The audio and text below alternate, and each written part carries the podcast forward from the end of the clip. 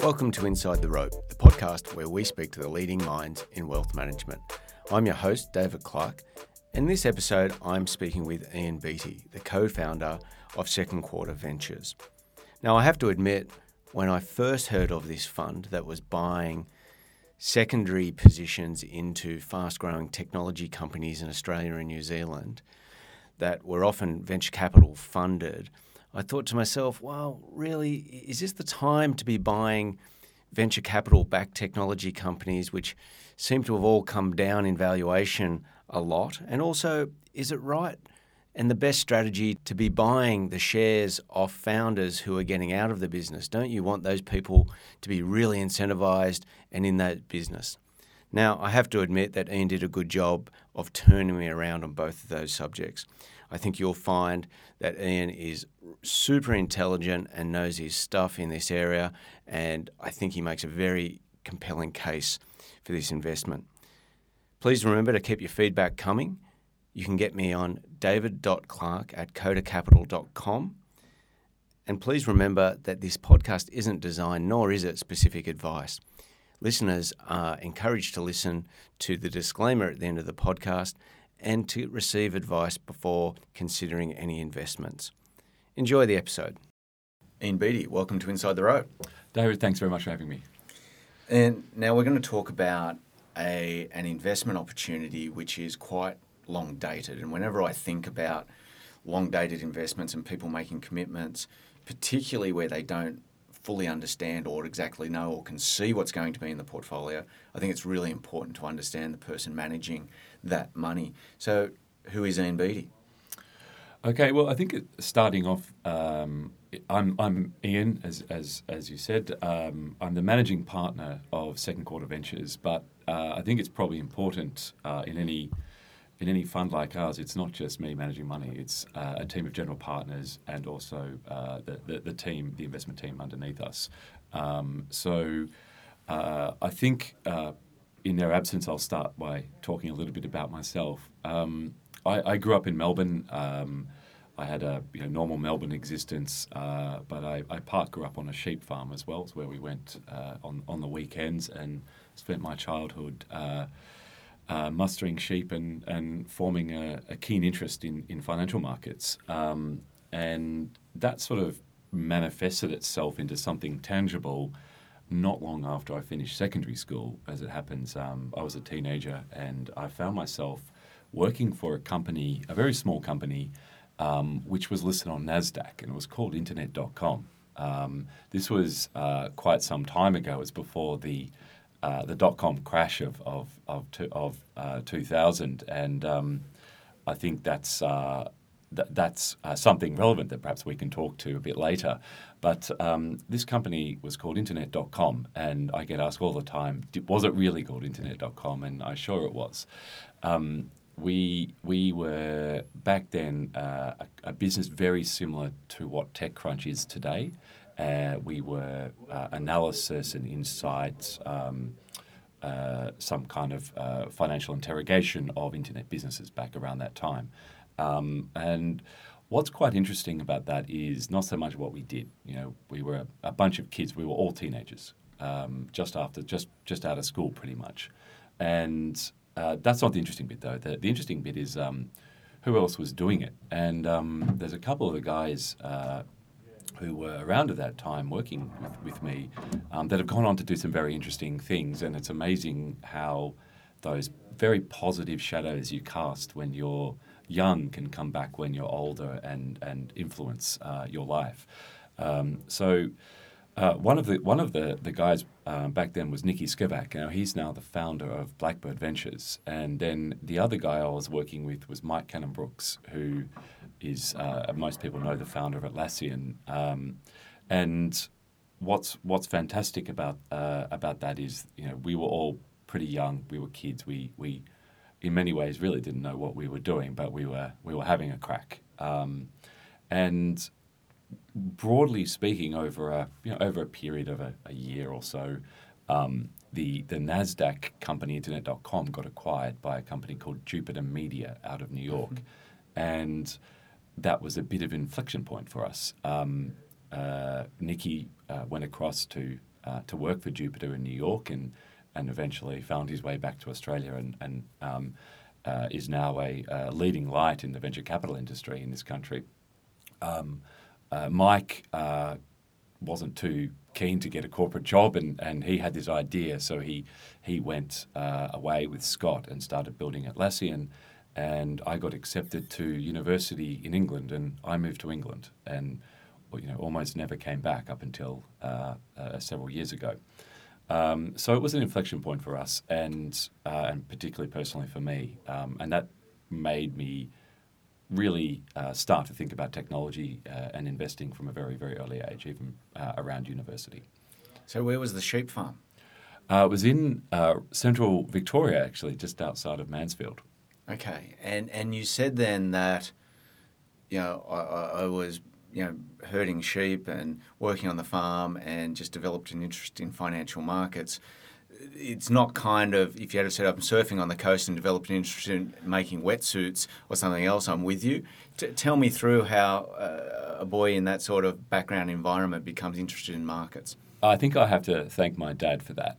Um, he he's always been uh, very keen in the financial markets and, and had built a uh, a very uh, successful uh, boutique uh, investment advisory and, and, investment banking practice out out of Melbourne. Um, and you know, he grew up on a on a sheep station in central Queensland, but somehow found his way uh, into investing and finance, and uh, I think that rubbed off on me. So you go to Oxford University. Uh, yes, that's right. And and where to from there? Um, well, I, I, did the well trodden trek down to London from Oxford, and and uh, found myself. Um, uh, working uh, or co-managing a pool of a pool of capital, um, which was reasonably large, certainly in the hundreds of millions of euros. Um, the capital was uh, domiciled in, Monaco, but, but, run out of London. And we were a, a diversified strategy. So, it, much like your clients, um, I presume you, you advise them to. Uh, to maintain a diverse strategy to protect uh, various segments of, of their capital, we were doing something very similar. Um, the one difference, I think, one of the major differences was we, we didn't do too much in Australia, if anything at all. Um, we were Northern Hemisphere, particularly European focused, and we were, uh, whilst we were diverse, um, I was that guy who was always arguing for increased allocation to venture and technology because that is what I knew and it's what I believed in. Um, I think uh, one of your previous guests, Tom Weber, um, from LGT, he, he had he mentioned that that those guys uh, out of Liechtenstein uh, maintain a rough twenty percent weighting in their in their venture. That was kind of what I was trying to argue uh, way back, you know, uh, post uh, post dot com crash, and obviously that was a bit hard, uh, such a high high weighting in that in that time, um, but we, we managed probably somewhere between ten to fifteen percent. So that was something I did for over quite quite a number of years, um, based out of London. And then what led you back home or back to Sydney, or well to Sydney? Well, um, well you, you sort of uh, wake up uh, in London, I'd spent a bit of time in the Northern Hemisphere. I was based in New York for 18 months. I was in Boston uh, for about nine months. I had uh, lived in Romania for 18 months investing. I was based in Buenos Aires for 18 months and even in Monaco for a year, with that common denominator being London. But um, you know, many of those places are all quite hectic. Um, very busy. Uh, you, you, work really hard, um, and and and you learn a lot. And, you know, I was around about 40 and I thought, look, I'd love to move to a place where there's strong, uh, there's a strong financial market, but also which is just a little bit smaller uh, and it and, and, a place that, that, that felt like home. And um, whilst London uh, has always felt like home ever since I've been there, it's not the place where I was born. And uh, I came back to Sydney uh, because uh, I thought it was a good idea. And tell us about second quarter. Well, second quarter, second quarter came about over quite a long period, just with with, with my journey anyway. Um, uh, there were four general partners, and each of us has our own journey that, that took us to the formation of second quarter. I'll just talk about mine. Um, second quarter is a venture secondaries fund. Um, what, what that means is we're a liquidity fund. We buy shares from existing investors in great technology companies being uh, built out of Australia and New Zealand. Um, from venture capital funds?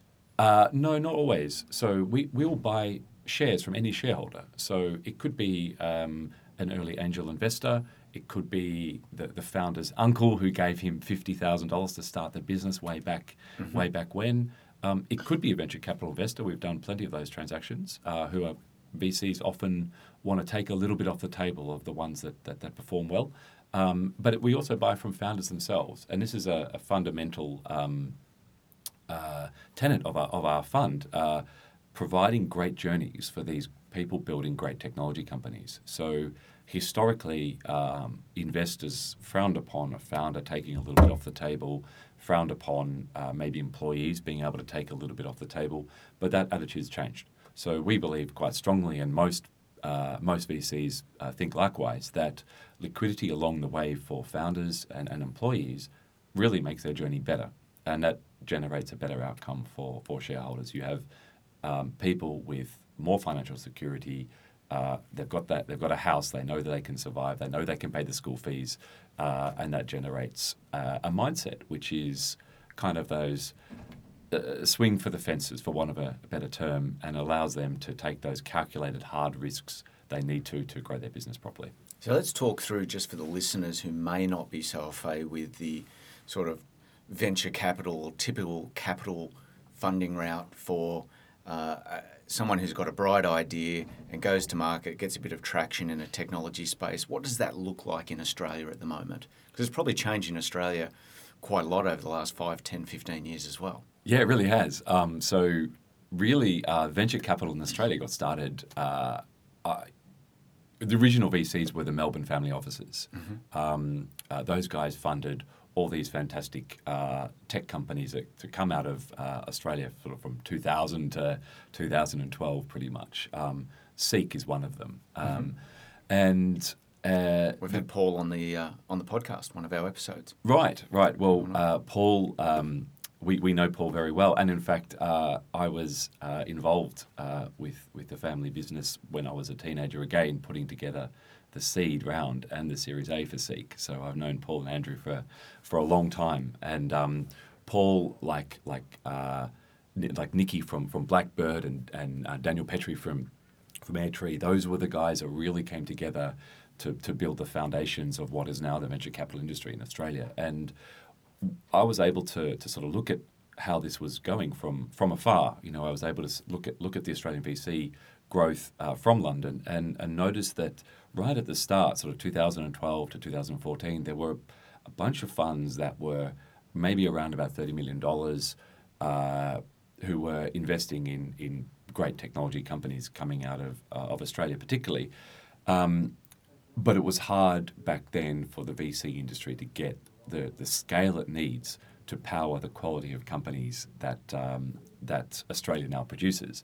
But things changed in 2015. So that was when um, these venture capital managers uh, attracted investment from superannuation funds. And it's one of the great things about the Australian superannuation, superannuation industry uh, th- that we have so much capital in that space and being able, it just shows being able to deploy a portion of that capital to an industry that is going to uh, develop rapidly and help uh, protect Australia's economic future is really powerful.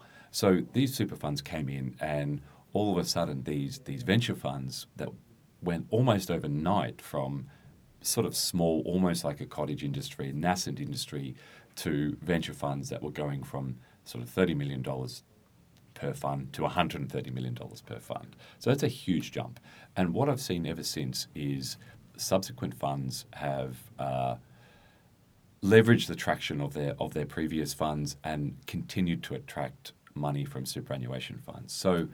So basically, they've performed really well in the early funds. They've been able to go to the Australian supers of the world or similar and say, look, we've, we've delivered these great returns. You having a small portion of your billion dollars and more that you manage, hundreds of billions of dollars that you manage, would make sense for your investors, and that they're, they're carving off part of their their default managed scheme there to to the square pegs and the air trees and the blackbirds, which is leading to a huge amount of capital in that area. That's right. So the capital has expanded really quickly in a very short space of time in Australia. And I think it's a truism for any market. It doesn't matter. We could be talking about West London property, we could be talking about Sydney property, but whenever capital expands in any market very quickly, there has to be liquidity that follows. It's it's it's a fact. And uh, when when I moved to Sydney, uh, I had seen this this expansion, but I hadn't seen the liquidity that had followed. Um, I was very familiar with uh, specific venture secondaries funds in the UK, Europe, and the US, and I'd seen what uh, what good they could do for the technology ecosystem. And I got together with uh, the general partners, uh, three other general partners at Second Quarter, uh, Leigh Jasper, the co-founder of Aconex, uh, David Tarascio, one of the principals at Salter Capital, and Andrew Cypkus, who is uh, who has been described uh, by the media recently as a prolific technology investor. We all got together, uh, felt very similarly that, firstly, the Australian market needed liquidity. They needed a pool of capital that was sophisticated and able to help these shareholders in private companies, technology companies that were growing very fast, take a bit off the table along the way. Um, what happens when you when you do that is the, these investors tend to recycle that capital back into the ecosystem. So, you know, we feel that uh, at, at scale we can be a marginal improvement of on, on, on increasing the velocity capital through technologies uh, companies in Australia, which means Australia has a a, a better uh, chance of continuing to punch above its weight in the production of great tech companies. Um, on the other side, we well, I knew from uh, my experience in the northern hemisphere that a venture secondaries fund not only can be very helpful, but can actually generate good returns. So we decided to set up second quarter initially with our own money, and we put together a pot of our own money, uh, and it didn't take us very long to realize that uh, trying to solve the liquidity problem of an entire ecosystem with our own uh, capital was borderline delusional. The, the, market was so much bigger than, than that. And we sat down and said, look, what, what are we doing here? Are we, are we solving a problem? Are we solving a liquidity problem? Or are we managing our money? Uh, we all agreed unanimously, without hesitation, that we wanted to solve the problem. Um, the only way to solve that problem was to take on other money, and the logical way to do that was via a fund structure. So we became fund managers. Um, I think it's kind of important uh, because I, I, remember allocating capital sitting sitting in London. I'd, I'd, have all these managers come come across our desk, and they'd come into the office and with their latest hedge fund, and you, you ask them why why you tell me why you're doing this. Why are you setting up this hedge fund? And most of them couldn't answer it. Uh, I would often tell them, look, I don't mean to be rude, but it just sounds like you, you woke up on the Morgan Stanley trading floor a few weeks ago and thought it would be cool to start a fund. And, you know, the guys that were sort of unable to answer that question, they got shown the door very quickly. Mm-hmm. Um, the people that, uh, or the managers that really understood why they were doing what they were doing, they were the guys that we, we often backed. Um, so we're very clear about why we're doing what we're doing. There's a there's a very clear um, reason behind it, and there's also a very clear uh, mandate to differentiate us from from the rest of venture capital within the Australian market. So, I think the question that hits me is: there too much money chasing too few opportunities now? Is the quality there of Australian companies, and how how do you measure that or see that, or is that something we've got to wait and see? I think it's it's definitely a wait and see, uh, and I think wait and see is is very much a um, a characterization of the current market in, in this precise moment. Um, I know that one of the reasons that London is such a fantastic tech ecosystem and Silicon Valley is, even New York is, uh, is because of the amount of capital. It takes a lot of capital to pump through an ecosystem to fund the companies that fail, but also to fund the companies that succeed and shoot the lights out. Um, one thing we have not had in Australia for a long time, really, is enough capital, enough risk capital in this uh, venture capital market. And you know, I would argue that uh, we're, we're, we're, getting there. Um, so there are there are funds this year that have raised a lot of money. Sort of we we read in the media billion dollar funds.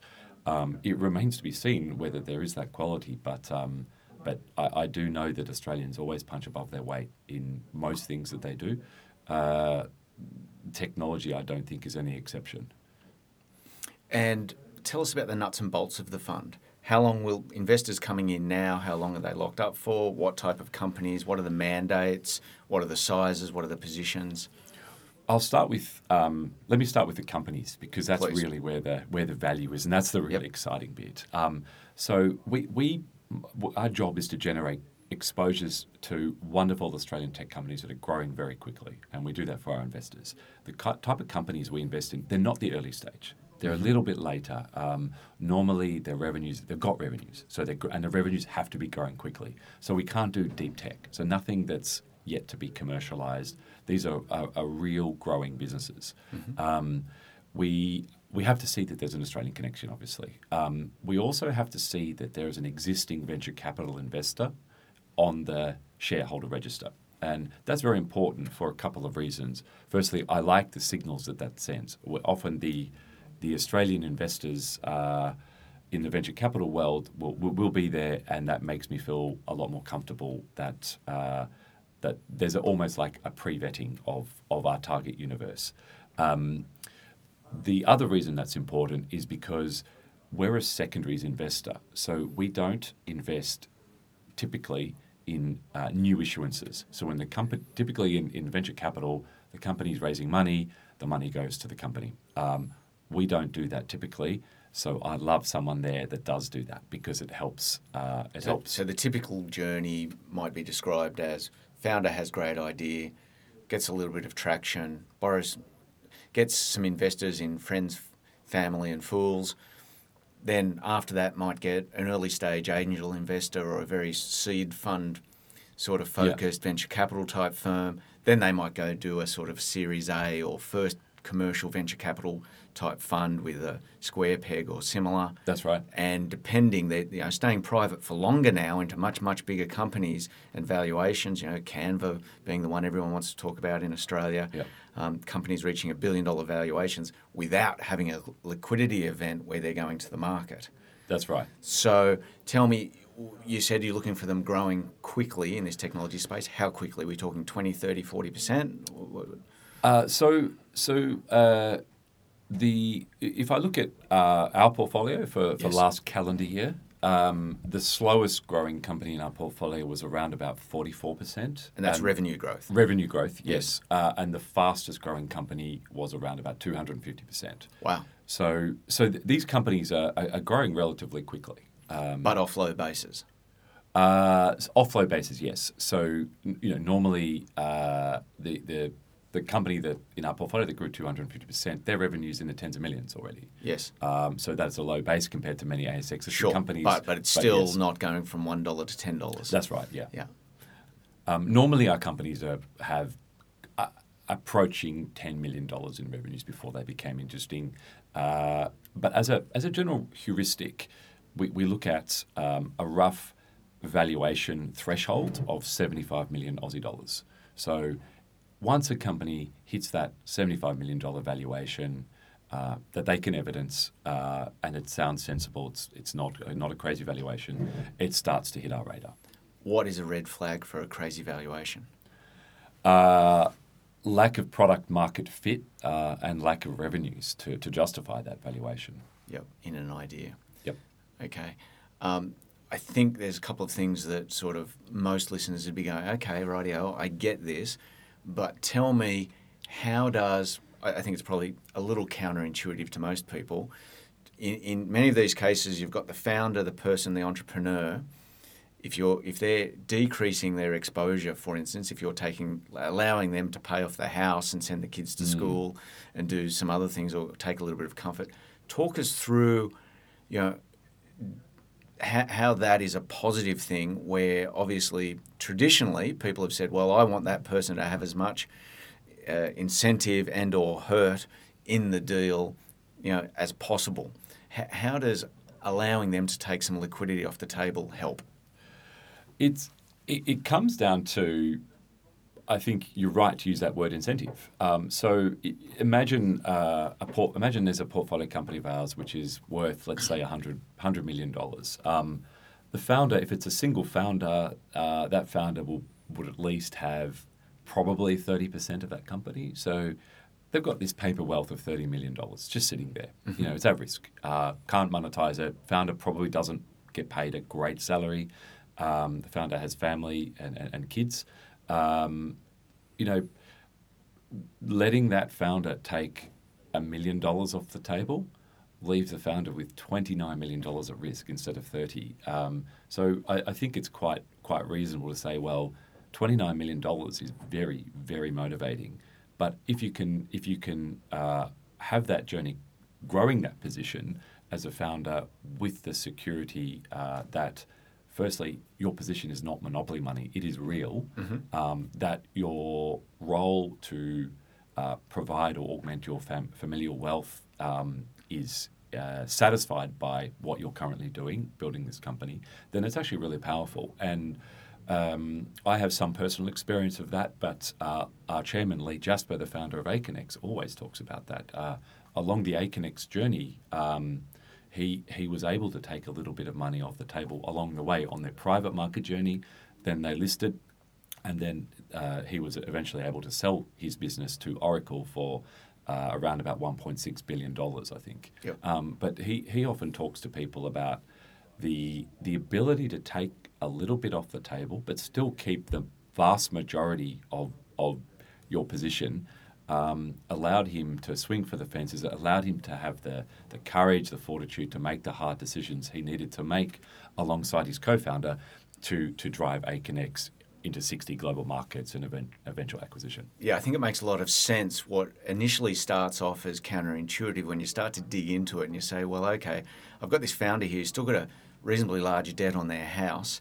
Uh, they've still got school fees. They've a lot of these things. If I can take them and all of a sudden they've got a reasonably good lifestyle, not lavish, but reasonably good and comfortable, and they're not stressed. So they're, they're not sitting there saying, how do I as quickly and easily monetize my position with the least amount of risk to make myself comfortable? They can actually say, okay, I'm comfortable now. How do I then take this to the next level? They start viewing risk and reward in a slightly different way, I think, which is really important.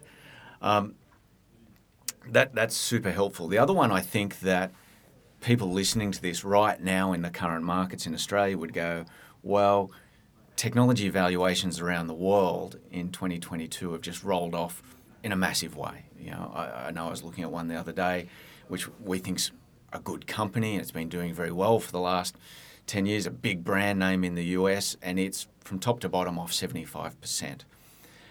How will people and how do you think about deploying the money now if you're going into a private market where you know I note that you know Canva's the one everyone's going to think about and talk about where it was raising money at I don't know was it 50 60 billion dollars sort of at the end of last year type of thing That's right. and then you had uh, Franklin Templeton I think That's right. say look we're going to mark that down in our book 30 odd percent and then all the local VCs in Australia who you know, have raised money and been to the institution saying, look, all these great valuations we've had and all of these uplifts we've had in these valuations, they're sort of saying, well, hang on, we may not value this down by 30% just because one investor's done that, um, because nothing in the business has changed. But what has changed is the public market valuations and, and what, you know, s- some things might have been valued at 60 times revenue are now being valued at 30 times revenue.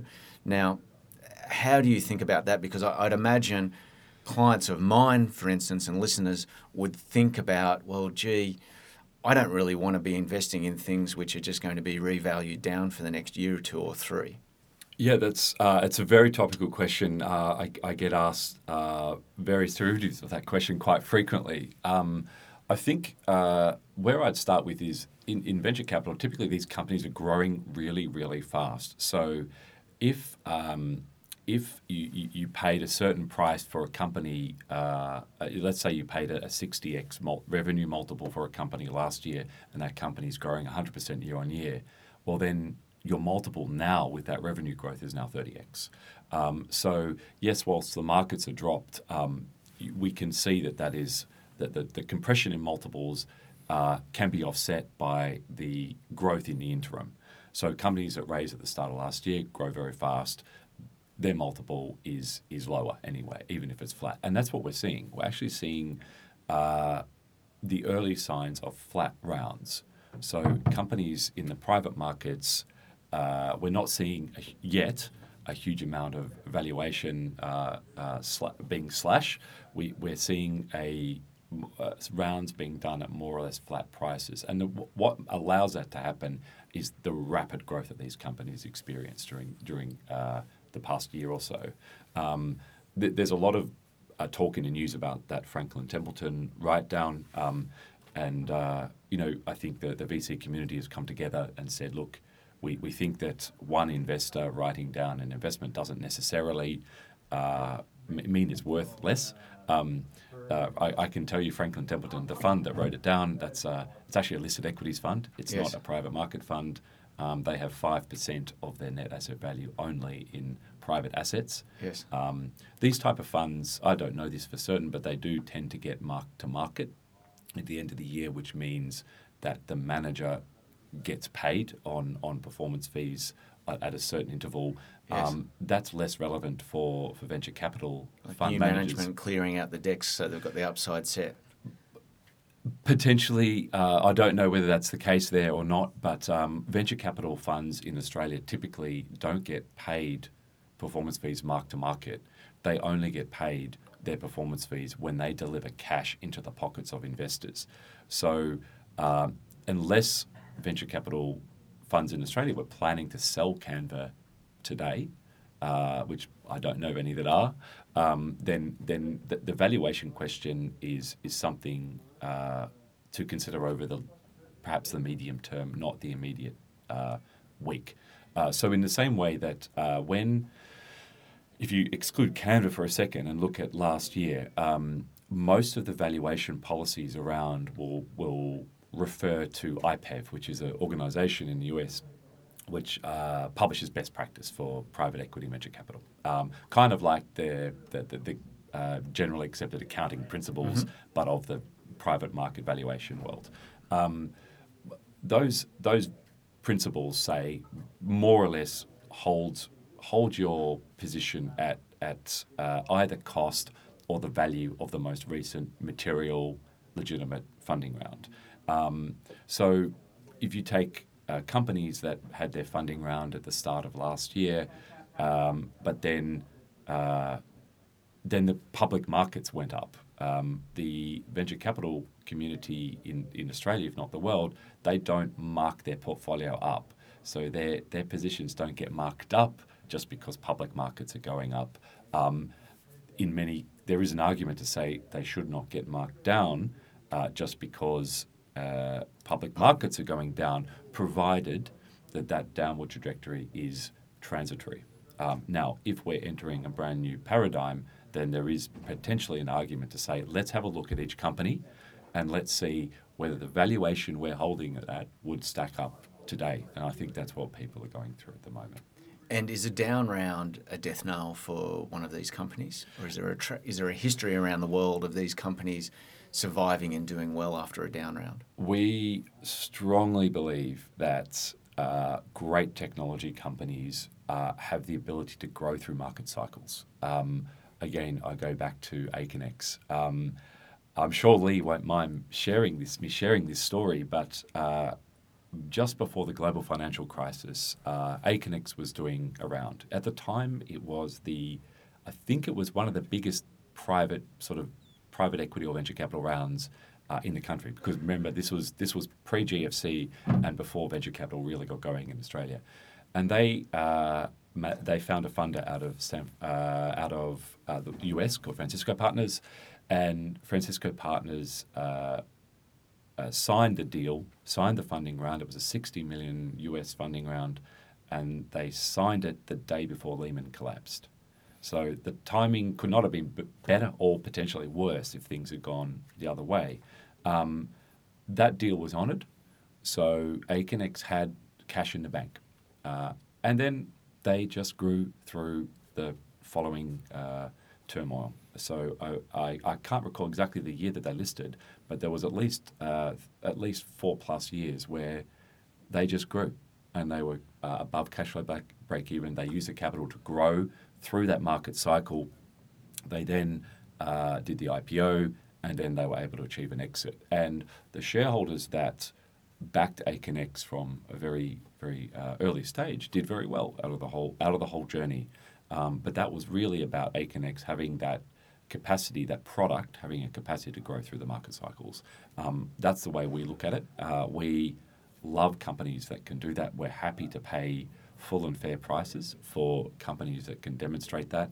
Um, we're less happy to, to invest in companies that maybe got addicted to cheap capital over the past couple of years and have yet to prove out their unit economics and perhaps even their, their first or second iteration of product market fit. Terrific. So before we wind up, some nuts and bolts. How, what, what, what, what are the target returns? What are the expectations?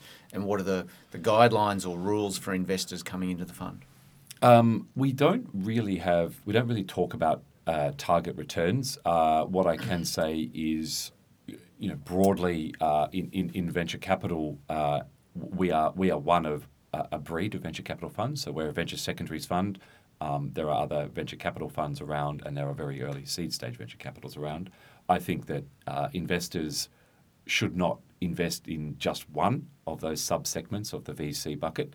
Um, they probably should spread themselves uh, uh, um, amongst the different breeds of venture capital. Um, but if I talk about the broader venture capital um, bucket as a whole, you know, I, I, think if if that bucket returns to investors uh, mid above 25%, that's, that's a very good fund. That's a great return. Um, in terms of liquidity for our fund, um, it is a it's a 10 year fund like most venture capital funds, but th- that 10 years is a is is a is a term in the fund documents. The the reality is that that we make investments, and our investments are just that little bit later. So they're always already above that $75 million threshold. They already sit a little bit closer to some of those natural exit points in mm-hmm. normal markets. Um, each investment has the capacity to to come off to to be uh, to achieve liquidity or achieve an exit a little bit earlier than some of those very early stage companies that that uh, some forms of VC invest in.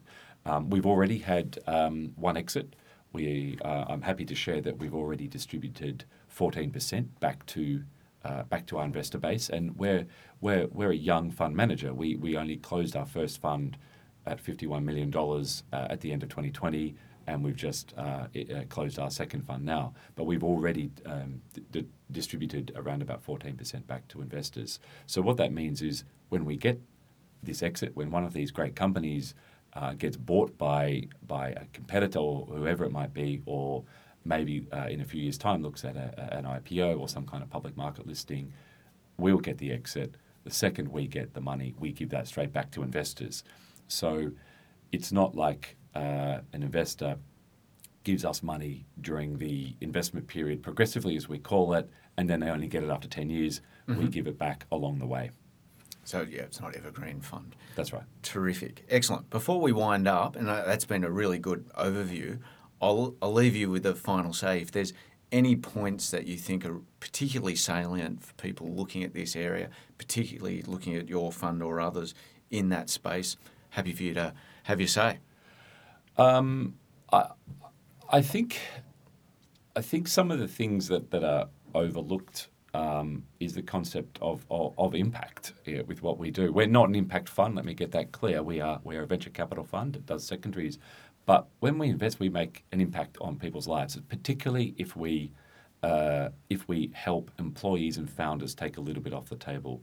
As I said, we also do early investors and, and we can uh, buy shares from venture capitals. But what gives, uh, uh gives us um, particular pleasure is when we can help these really smart people building uh, great technology companies have this great journey along the way. So what, there was one uh, uh, employee of one of our portfolio companies that uh, that I bought some shares from. They're vested shares, and uh, this was uh, I was asked to buy this by the company, which was already in our portfolio. And this employee said to me about a year ago, "Look." Um, I have these shares. I, I love the company. You know, uh, I'd, the founder has said I'm able. I can sell twenty percent of my shares, and the reason why is because uh, you know Ian, I, I, I have a wife and, and three children, and I live in North Sydney, uh, in a two-bedroom apartment, and uh, I'm scared I'm going to start to hate my kids because they're running around ransacking our apartment every day. So we, we really do need to have a house somewhere, and um, that's one of the reasons why I'd like to sell some of these shares. And so, so look, we we we uh, did that transaction, and, and this person was able to go and buy a, a house that was you know, more suited to his family. Um, we've helped founders take a little bit off the table. One. Um, one one founder who's been quoted in, in, in the press uh, talking a little bit about exactly what that meant for him. Um, his his uh, his team told me subsequently that it changed him. He he was stressed and, and anxious uh, before he was able to realize some of the work that he'd, he'd uh, put into the company. He was able, after we, we helped him take a little bit off the table, he was able to sit, sit down, really focus on the company, knowing that his family were financially secure, and really, uh, as I said before, swing for those fences. So I think um, it really helps people. Terrific. Thank you very much for your time. Ian Beattie, thanks for joining us inside the rope. Thanks very much for having me. Thank you for listening to Inside the Rope with David Clark. Be sure to subscribe to this podcast on iTunes. You can connect with David by visiting kodacapital.com.